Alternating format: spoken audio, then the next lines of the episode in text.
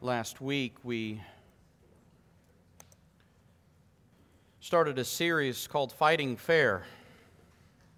it's kind of an oxymoron, like I said last week, because uh, it doesn't ever really seem, uh, fights just don't seem fair, do they? Because um, when we start thinking about our relationships and, and how we have relationships with people, whether uh, in a marriage or in a, in a parenting uh, relationship, uh, or, or with a coworker, with your boss, or with your neighbor, there's going to be opposition in life. You're going to find yourself in conflict. And, and so the Lord just began to lay on my heart to, that we needed to talk about what does, from, from a Christian's, from a biblical Christian's perspective, what does fighting fair look like?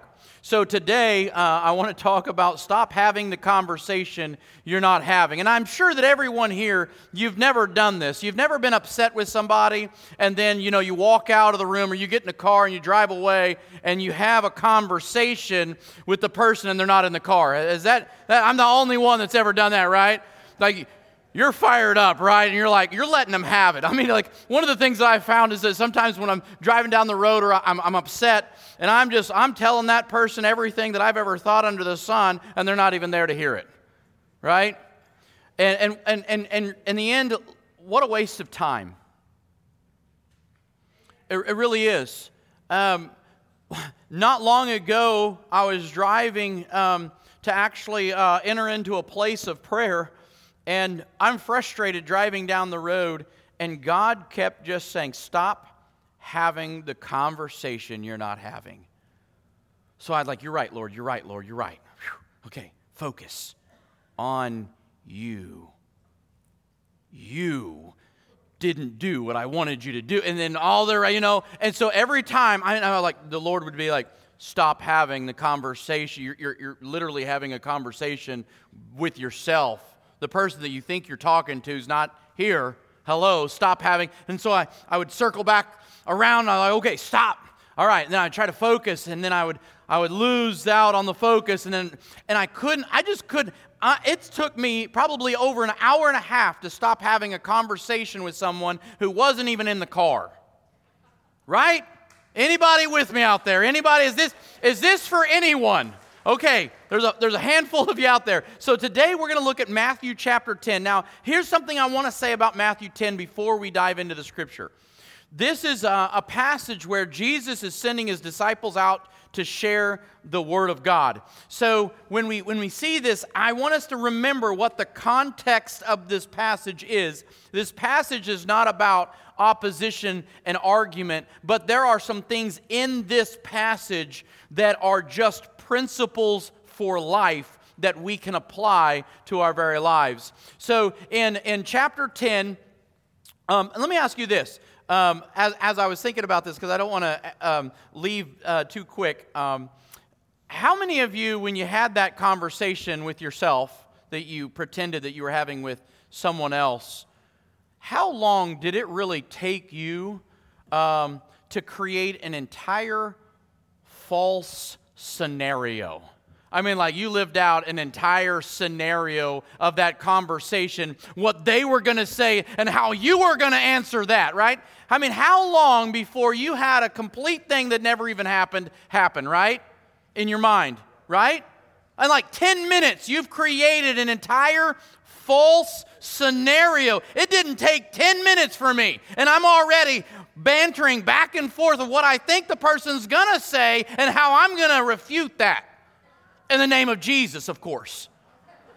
Right? I mean, because that's what we do is we have these, these scenarios and here's what i found out is every time i've had a conversation with somebody that i wasn't having a conversation with it never worked and every time I found myself actually having a conversation with the person in person, when I had a conversation with them when they weren't there, and then when I went to them, guess what? It never went very well. Has anybody testified that if you've had a conversation with them not in the room and then you went ahead and had the conversation, it didn't go well? I wonder why. And, and I'm going to tell you why, in just case you were wondering, because I was, you know, just I just don't want to leave anybody hanging on this. But here's what happens: is that you had this entire scenario, false scenario, played out in your mind, in your mind. You following me? Okay, when you had the false scenario that you created in your mind, then you went to talk to the person, you weren't listening to them. Ah, come on now. That's good stuff.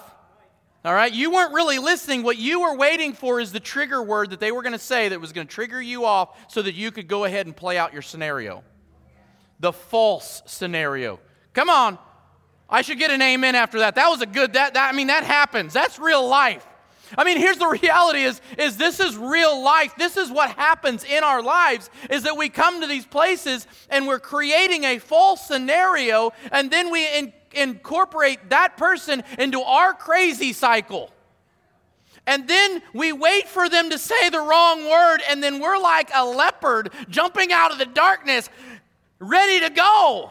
And then that person's like, Whoa, what are you doing? I don't know. I mean, you know, it's like I was waiting for that moment. I just wanted, you know. And so here's the thing is guys, we have to stop having the conversation we're not having. Amen. You guys ready to work on this? All right, all right, here we go. So in John chapter 10, verse 5, Jesus says this. These are the 12 disciples, uh, the 12 Jesus sent out and he commanded them, saying this Do not go into the way of the Gentiles, do not enter the city of the Samaritans, but go rather to the lost sheep of the house of Israel. And as you go, preach, saying, The kingdom of heaven is at hand. Heal the sick, cleanse the lepers, raise the dead, cast out demons. Freely you have received, freely given.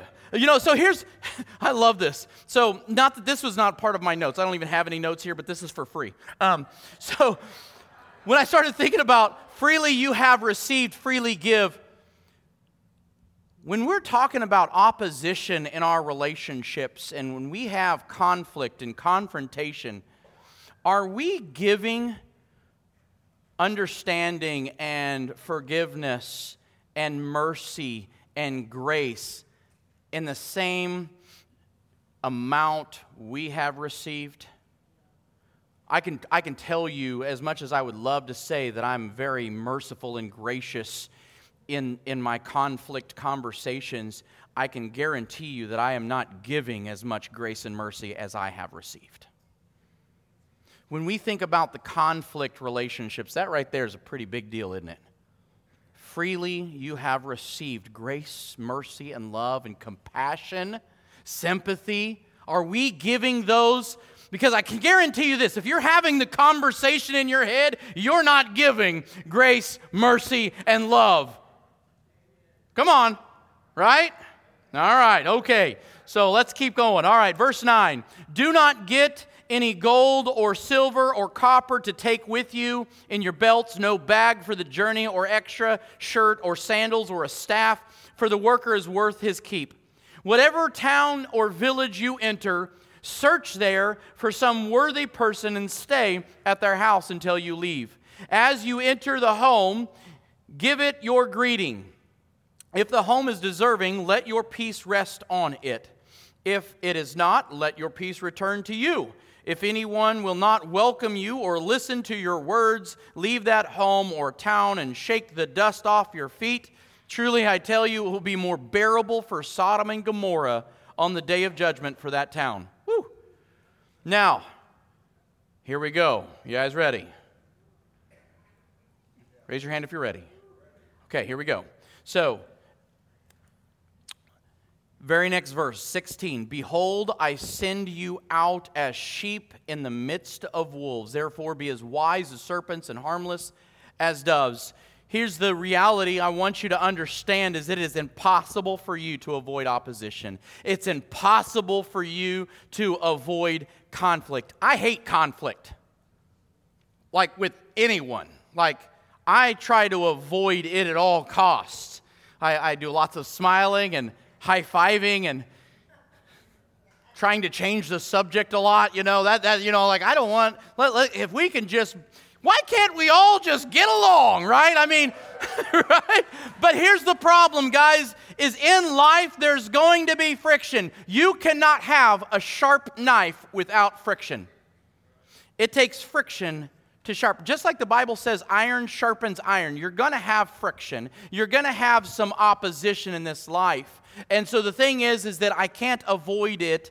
Um, it doesn't mean that I have to, to, to, to pull out the sword and go to war, but I do need to understand that in the world we live in, the house that we live in, the neighborhood that we live in, the job that we have, no matter what place in life, the only way that you may be able to avoid opposition is if you go into a cave hole and stay there all by your lonesome. But you know what? You will still have opposition. You'll still have conflict because the Lord will be like, like what he did to Elijah. What are you doing here? Because remember, Elijah was like, I'm done. He quit his ministry, quit everything. He ran and crawled into the bottom of a hole, and the Lord's like, Elijah, what are you doing? He's like, I'm the only one. You know, pity city, feeling sorry for himself. So here's the thing even if you crawl into a hole, you're going to have some opposition, and that's when you're going to have to deal with the Lord will be dealing with you. So I just want you to understand that in the world that we live in, you will have some opposition. You're going to have conflict. You're going to have friction. And what I want us to learn is how do we deal with it in a godly manner? Because I've spent enough time in my life doing it in an ungodly manner right? Haven't we all? So this is so when I look at this sheep in the midst of woods, he's like God is what he's saying is this, I'm sending you into the world and you are a sheep and you're going to be a sheep in the midst of wolves.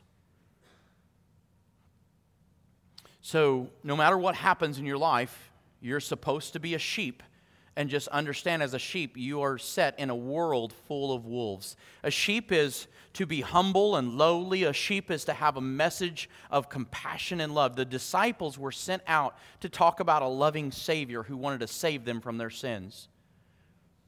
But they were sent out, and there were wolves, and wolves are the opposite of the sheep. The wolves are violent, and they seek to devour. He says, uh, Therefore, be as wise as serpents and harmless as doves. Huh. So, due to the disciples' vulnerable position, so just keep in context in mind, the Lord sent, the Lord Jesus sent them into these towns to preach the good news of Jesus Christ, that the kingdom of God is coming, um, that they needed to turn away from sin. How often do you guys like to be told that you're wrong? I mean, how many of you like, man, I can't wait for the pastor to tell me that I'm wrong? Anybody like, I can't wait to see what he's going to say about me today, right? Nobody like, we don't typically like signing up. How many of you um, husbands like it when your wife's telling you all the things that you're doing wrong? Does anybody sign up for that one? Liar. Okay, so Wives, how many of you wives just can't wait to have your husband tell you with all the things that you see? Here's the problem: is that is that when you walk into a town and you're preaching the kingdom of God, we're pre- preaching repentance, you got to deal with sin. Right? So you got to talk about sin. You got to deal with the sin. So nobody likes that part. So what we say is just do the good stuff. Talk about the good stuff. I don't want the, the other stuff. And so what happens is when you start talking about life and you start talking about struggle and you start talking about change, all of a sudden, guess what? Opposition begins. So wise as serpents. I always thought this is such an interesting. Why does he use serpent? Why is he using serpent? Because the only place that I can really think of a serpent is all the way back in Genesis. Does any of you kind of think back about like why would Jesus say the serpent? Because the last time I saw the word serpent was in Genesis when he was talking about the devil. Whew, kind of weird, right? So he's not saying, I want you to be a serpent. He's saying, I want you to be wise. See, wisdom, the serpent in Genesis 3 was pretty cunning, pretty smart, knew how to, well, he used it for bad, but he used his smarts to trick people into doing something bad. He's, uh, he says, I don't want you to be the rogue. I don't want you to be the rebellious one. What I am wanting you to do is I'm wanting you to be wise. You're, in, you're, you're, you're being put into it, you're a sheep, and you're being surrounded by wolves, so you better use wisdom or you're going to get eaten. Okay? We need to be wise. We need to use understanding. And here's what's amazing about God's word. When we're dealing with wisdom, um, in the book of James, chapter 1 says, If any of you lacks wisdom, he should ask God, who gives generously to those who ask. Maybe you're sitting here going, I don't have any wisdom. Every time I open my mouth, I get in all kinds of trouble, so I don't know what I'm doing. Well, ask God. He'll show you what you're doing wrong. He'll straighten you out. So, wise as servants, you, you are to be sensible, prudent. We are to be wise. We're, we're not to, to be gullible. We're not to, he, he's like, you got to be careful or you're going to get devoured. He says, harmless, so wise as serpents, but harmless as doves. Here's the deal you can be honest without being hurtful. See, he didn't say honest serpent because I would expect to get the honest bite. Have you ever, have you ever had that where the, the brutal honesty hurt really bad? Well, if I'm going to be harmless as a dove, I, I want to be honest, but I don't want to be naive. I want to be honest, but I want to be as gentle as a dove, but I want to be wise enough not to get my head stepped on. Have you noticed that snakes aren't, they're everywhere, but they're just not everywhere? Snakes are, are good about not getting stepped on and killed. Unless that you see them on the road, and how many of you swerve out? You know, well, you'll like so. So the thing is, is a snake survival. Like, man, because of the devil, everyone hates me. I mean, have you ever thought about that poor little snake? Everybody hates me. The whole world, if you were the snake, you'd be like, everybody hates me. Like, everybody. It's all the devil's fault. Everybody hates me. So I have to be very smart to not get my head stepped on. Have you noticed that they're really good at hiding? You know why they're hiding from you? Because they're tired of getting their head stepped on. Wasn't that the prophecy? You're going to strike the hill, but he's going to crush your head. The snake's like, thanks, devil. Now we're all hated. So here's the thing we're to be wise as serpents, to not get stepped on, but we're also to be harmless doves. See, the balance of prudence and purity enables us to survive in our relationships and fulfill the mission of God that He has for us. And here's the thing is a lot of times ministers for a great example a lot of times their family gets the worst part of them i know that my family gets often the worst the worst version of me when I'm tired and I'm stressed. Uh, I know that, that when um, I have sometimes that you, you feel the weight of everything's on you, and, and, and sometimes things go undone that shouldn't be undone, and then they end up seeing that worst side of you.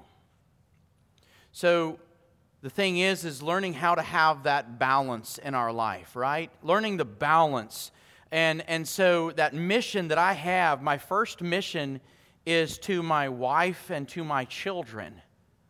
Living water came second. I was married and had children before I became the pastor of Living Water. So I want to have prudence and purity in my life so that I can fulfill that first mission, which my first mission is in the home. The best disciples that I should, should make would be that of my wife and children. So, in the passage, we're going to get back to verse 17 now.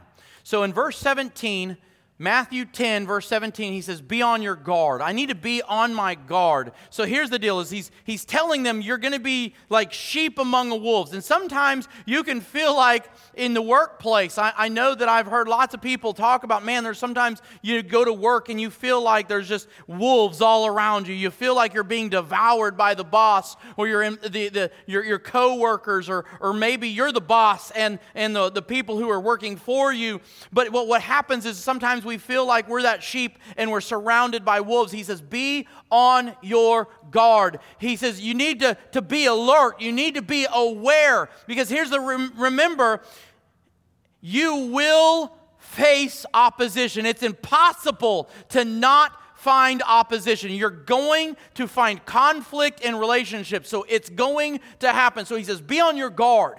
You will be, not might, you will be handed over to local councils. You'll be flogged in the synagogues. On my account, you will be brought before governors and kings as witnesses to them and to the Gentiles, but when they arrest you. So I, I, stopped there. It's the starting of a new sentence, but I'm wanting you to see here's the thing we're going to, to, to find opposition in our life. We live in a world right now that sin is celebrated, sin is, is legalized sin is everywhere. And, and, and so the thing is is we live in a world where it's very difficult to follow the lord as he would want us to follow him. Isn't that true? And so the more i follow the lord the more opposition i will have in my life and here's what i love he says you will be brought before governors and kings as witnesses to them. Here's the deal as a part of them being arrested, who was a part of God's plan to witness. In your marriage, you're a witness to your spouse. As a couple, you're a witness before your children. Wouldn't it be great if every married couple said, I want to set the example of what a good, healthy, godly relationship looks like, and I want my kids to learn that from me? Right? I want them to learn from me what does. I want my daughters, because they're the, the, the, oldest ones, the, the ones that I got to watch all these boys, and I want I want my daughters to see in me what a godly husband they should look for.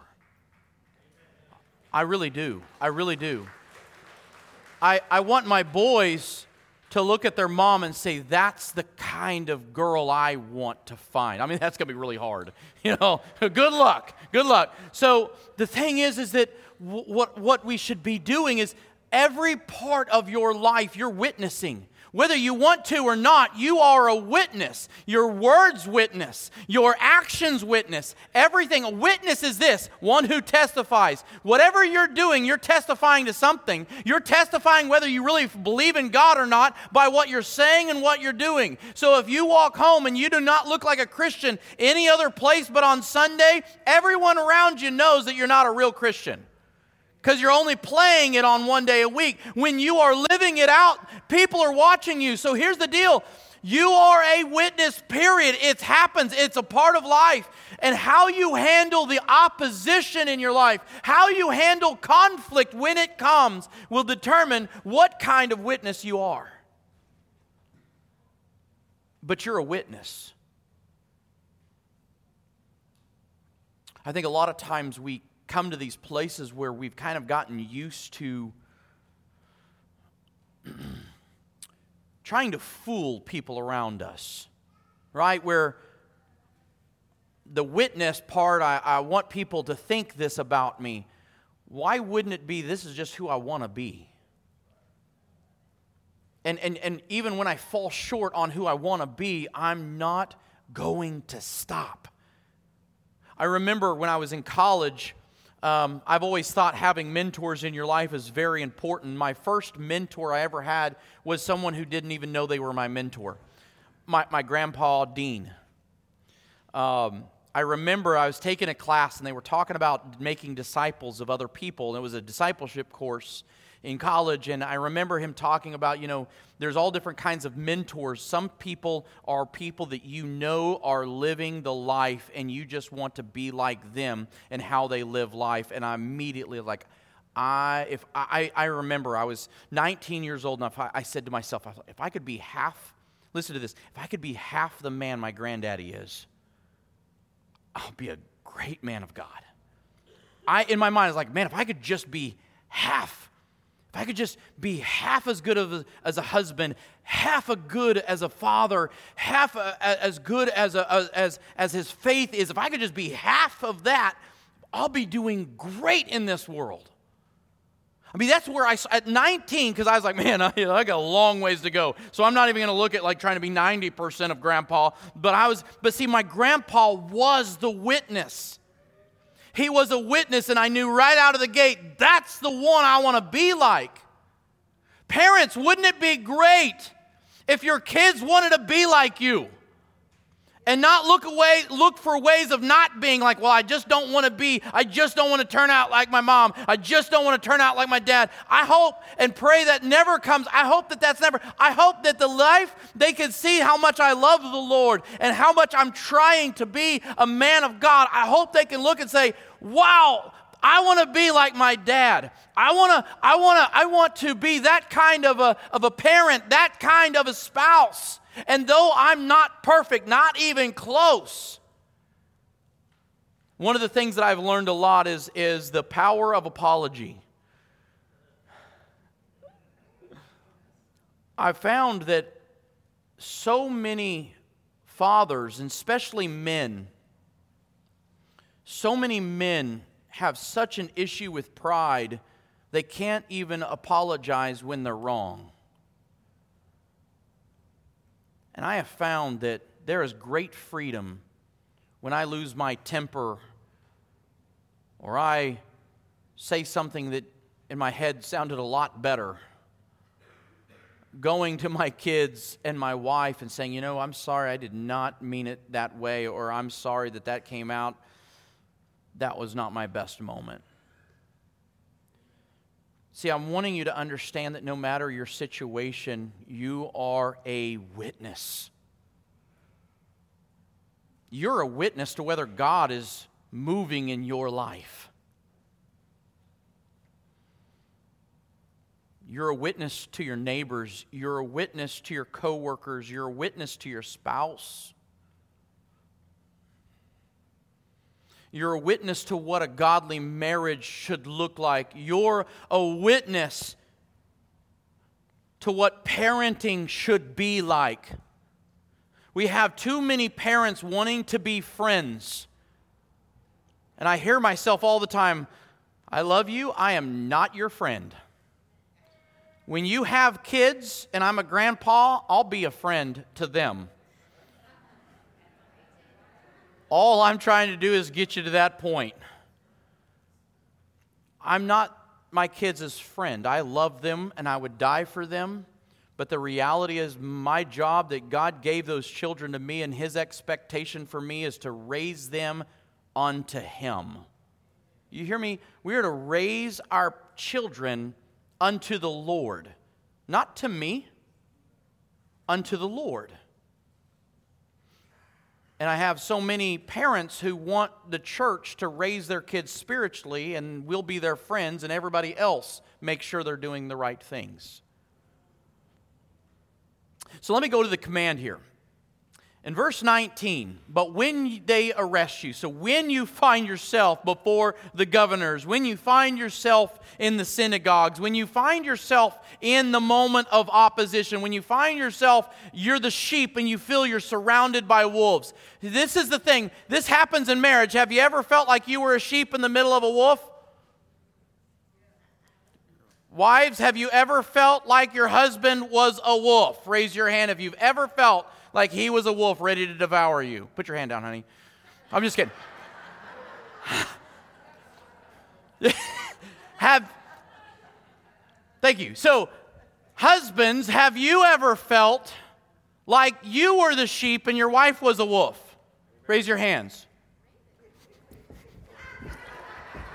No, I'm just kidding. So, here's, here's the reality is that we get into these moments, right? We get into these moments where, where we feel like we're the sheep and we're surrounded by wolves or a wolf. But here's the thing is, is what I'm wanting you to understand is even though this, this story that we're reading about today is that they were being arrested for their faith and they're brought before these, these Sanhedrins, understand that when you and your spouse or you and a coworker, whatever the scenario is, guess what? People are still watching you.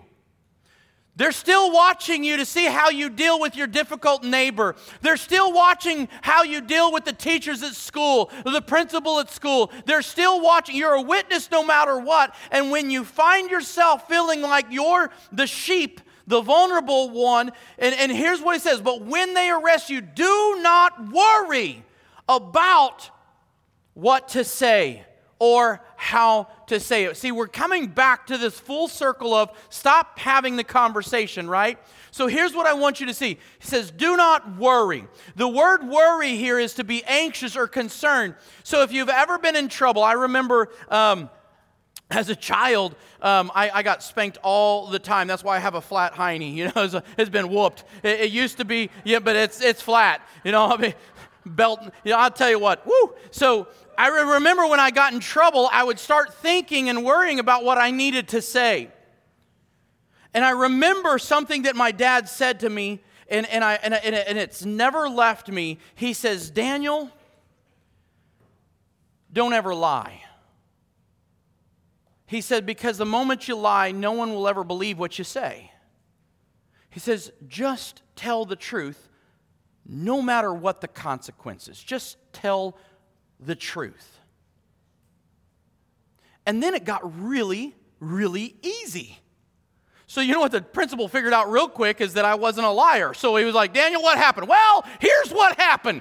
He did this, he did this, I did that. It was really funny, right? And so, and I'm like, like, whatever you do, don't do anything where Daniel can see it because they're just going to go straight to him and he's going to tell the truth. And it got a lot easier because then I didn't have to think about what I needed to say or how to say. I just like, you know what? Here's what happened. See, what, what the Lord's wanting us to understand is that we can't, we got to stop having the conversation and trying to think about what we're, he says, quit being anxious and concerned about what you're going to say or how you're going to say it. So if we can play red light, green light, you guys know how to play that, right? Red is stop, right? So here's, here's, here's, here's red light. Stop talking in your head.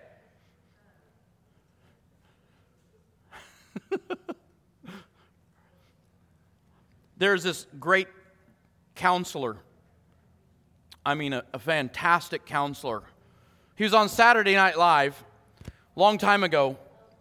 And, and so he says, he said, my, my sessions are $5, $1 a minute, $5, and we have five minutes. And so the, the lady walks in and he says, so uh, we'll set the timer. We're only going to be here five minutes. And she says, Well, this is, you know, kind of unorthodox. And, and so uh, she says, Well, you know, I have this, this fear of being buried alive in a box. And he goes, Have you ever been buried alive in a box? Well, no. Have, has anybody ever threatened to bury you alive in a box? Well, well no. And he goes, Do you like the feelings of being afraid of being buried alive in a box? She goes, No. He goes, Okay, so I got two words that'll change your life. She's, oh, Do I need to write them down? He goes, Well, I think most people can remember two words stop it. He goes, Well, that's, that's two minutes. That'll be $2. She goes, Well, I have other stuff. Well, we got three minutes left. Go ahead. She goes, Well, I keep getting into these bad relationships, these unhealthy relationships. He goes, Well, do you want to be in bad, unhealthy relationships? She goes, No. And he goes, Well, stop it. Well, she goes, I don't like this kind of counseling. You stop it. And he goes, All right, I got nine words for you, and you might want to write these down. Stop it, or I'll bury you alive in a box.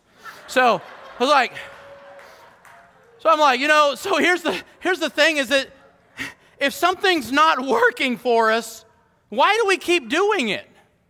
So here's the deal. Stop talking in your head. Because what why why are we talking in our head? The real reason, the easy thing to understand is this. The reason why I'm talking in my head, the reason why I'm having a conversation I'm not having is because I'm anxious about the conversation, because I'm worried about how it's going to go, so I'm being anxious about it. All you're doing is going to make it worse. Stop having that conversation you're not having. All right. Then he goes on in, the, in the rest of that verse, and at that time, everybody say, at that time at that time means at the time, okay? When you need the words, at that time, when the conversation comes. So stop having the conversation you're not having and wait for the conversation you're gonna have. At that time, the time of the real conversation, at that time, you will be given what to say, for it will not be you speaking, but the Spirit of your Father speaking through you. That does not mean, listen to me, husbands, very clearly. That does not mean you just start quoting scripture to your wife. And wives, take the same advice. That doesn't mean that you just say, well, the Bible says. Because what that, and then trying to say that that's from the Lord. Because here's the thing is he's saying, one, I want you to stop having the conversation. Because Because what we need to do is if I stop having the conversation, I need to start listening to the Spirit.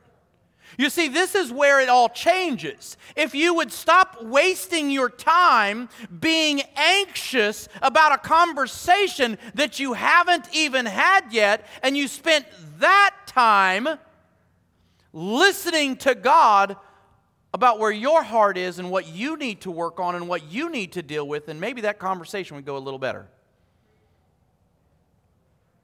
Huh? How many times See, we spent all of the time that we should have been in prayer having a conversation we're not having, haven't we? Come on. Don't be lying in church, right? Don't we spend a lot of time having that conversation and we don't spend any time praying to God, God, what do I do? How do I deal with this coworker? God, it seems impossible. I can't say anything, or, or, or whatever the scenario may be but you're pleading up to God God, I'm in opposition. I feel like a sheep being devoured by a wolf. God, what do I do? He's going to say, Stop having the conversation you're not having, and I need you to start listening so I can deal with you. See, what I need God to do is I need God to deal with my stupid heart before I have a conversation with somebody else. I'm not even going to say that they have a stupid heart because I'm not God and I don't know. You see, we spend so much time trying to fix everyone else when we're not saying, God, what's wrong with me? God, deal with me. Show me where I'm falling short in this thing. Then I can maybe have something to offer in that relationship. But here's the thing do you want to know why many of us don't spend the time praying to God before we have that conversation that we got to have. Do you, you, you want to, how many of you want to know why? I'm going to tell you why we don't want to praise because we don't want to hear what he's going to tell us to say. we don't ask God because we don't really want to know, because you know what he's going to say? Get over yourself. You know what he's going to say? Forgive. Hey, here's, here's an, I, he's going to say, stop it. You know, stop it. Stop being childish. Stop, stop, stop making a big deal out of everything. Hey, he's going to say, you need to forgive. You need to move on. You need to, and so God's going to start. So the thing is, God, I don't want to know what you, you want me to do because I want to continue to do what I want to do. And that's usually causing destruction.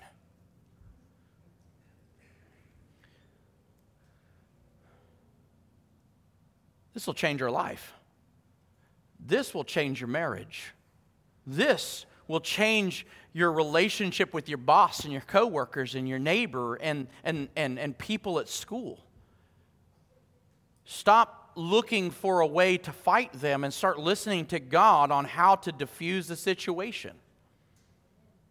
I told you guys last week that I have a problem of wanting to be right. So I didn't want to always hear what God had to say because He's going to show me where I'm wrong in the situation. And I'm like, I'm maybe wrong, but I'm not more wrong. Come on. You're laughing because you do the same thing. I may be wrong, but you're more wrong. I mean, we're like a bunch of kids, aren't we? In our, in our adult relationships, we still act like a lot of kids. You ever think about what your kids think of you? Like, oh my goodness, you're like a little kid pouting in a little candy store. Dad, can we have some candy? All right, so, all right, all right, all right. So here's here. Let's let's. hey, here's the good news. Last slide. Right. All right. So here's the thing. I'm going to tell you the application is is is simple. It, it may be hard to do, but but I, I'm going to give you the ABCs to to dealing with these conversations. One, assume nothing. Guys, half of your guys' fights and arguments are because you're assuming the other person's heart. You're assuming their motivations. You're assuming their intentions. You're assuming a lot of stuff. You're assuming that what the other person heard somebody else say that somebody else said is actually factual. I mean, think about how many arguments you find yourself in, and you've assumed so much of the detail you're ready to go to war over. Come on, right? Assume nothing. If you have to assume something, then just consider yourself wrong already. The moment you begin to assume what you are doing is playing God and you're putting in what you are assuming is truth. I'm not God. I don't get to do that. It's hard, isn't it?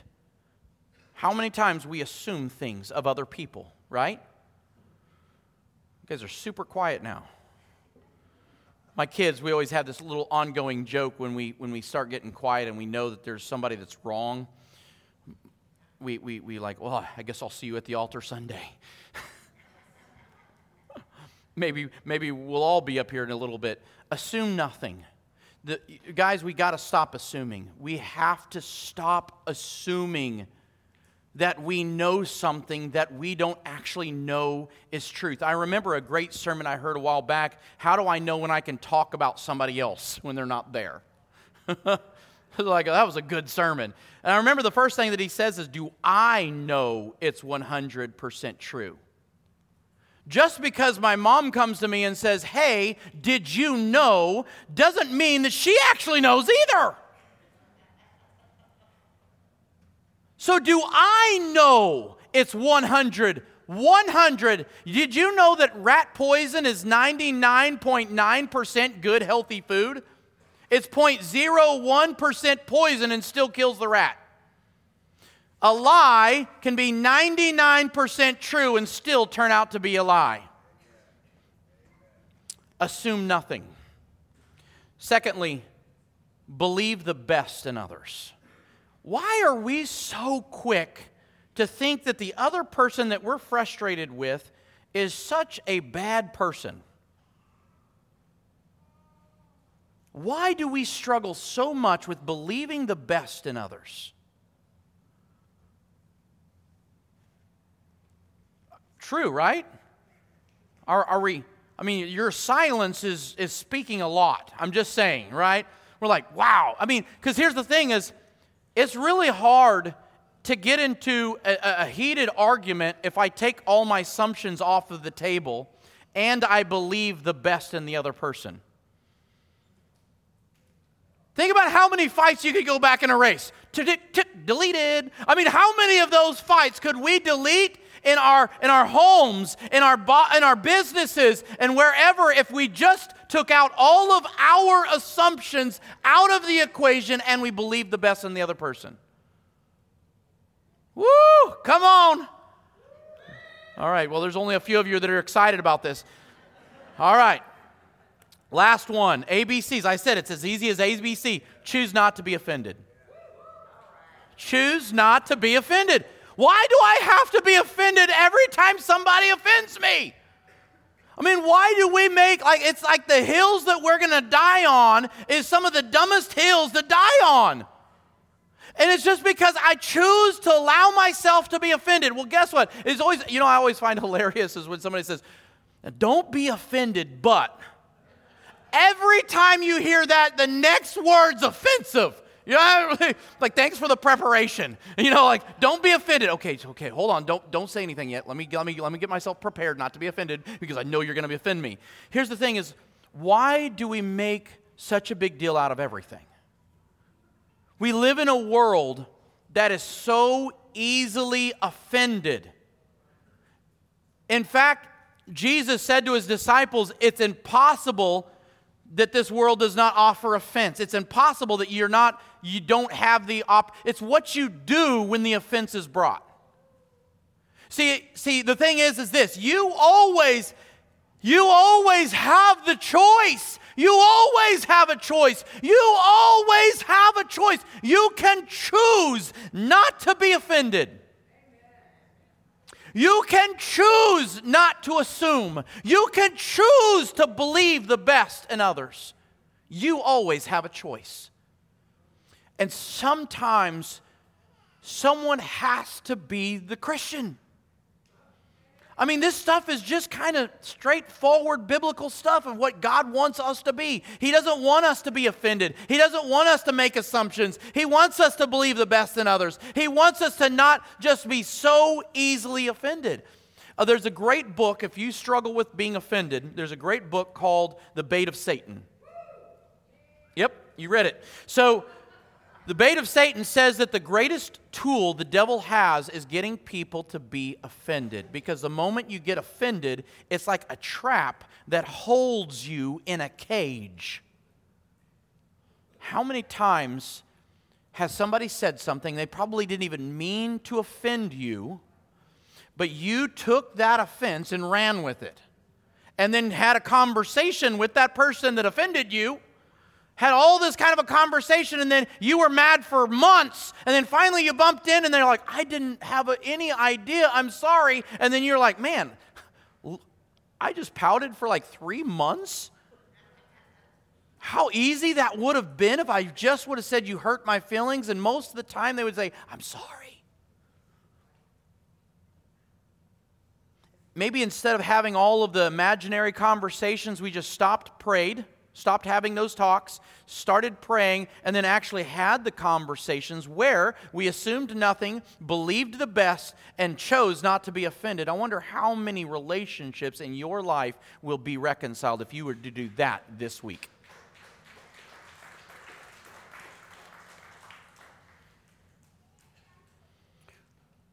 So I want you to bow your head and I want you to close your eyes for a few moments here. Something that I want you to, to think about. I really think that there's a powerful thing in our life where we can ask the Holy Spirit to show us things. We can ask the, the Holy Spirit to help work on us. And, and what I want you to pray about today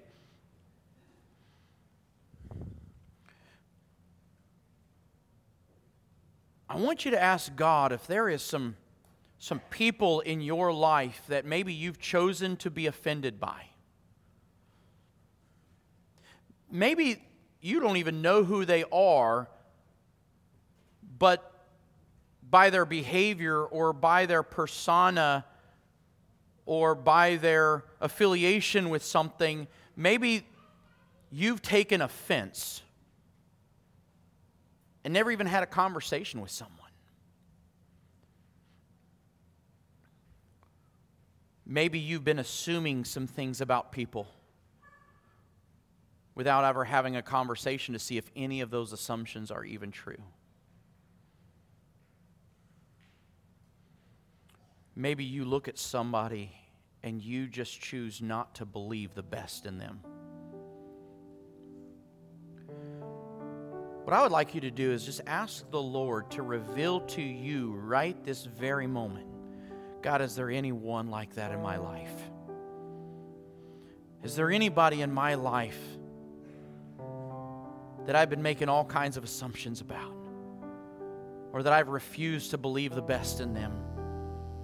Maybe I've just allowed myself to be offended by so many things in their life. But right now, if God is bringing that person to your name, your, your, their name to your mind, maybe that's an opportunity for you to let that go today. Maybe you can forgive them, and maybe you can even ask the Lord to forgive you for your hastiness of being in a, in a situation where you weren't listening to Him and you're having all these conversations in your mind and in your heart. Maybe there's some people that right now God would bring to your, your heart and your mind that you need to go and reconcile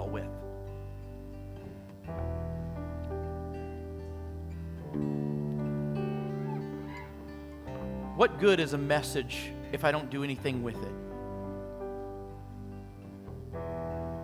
If I don't apply it, it does nothing for me. But if I would take these truths and apply it to my life, it will change my home, it will change my neighborhood, It'll change my work environments. It will change my kids. It will change my children's children. All because I humbled myself. I said, God, I'm going to stop worrying about all these things of what could happen and what could be said. And God, I just want to hear from you. I want to hear from heaven to what you would have me do. So, the altar is open. Maybe you need to lay someone down. Maybe you've had some hard hearts, and maybe you need to lay that sucker down and just give it to God. Maybe the Lord is right now laying on your heart that there is a relationship you need to reconcile because you didn't follow some of these things. And maybe you need to say, God, help me. And maybe you need to right now come and pray for the person that God has laid on your heart that they would receive the words from you. Asking God to go before you in the relationship that you need to reconcile.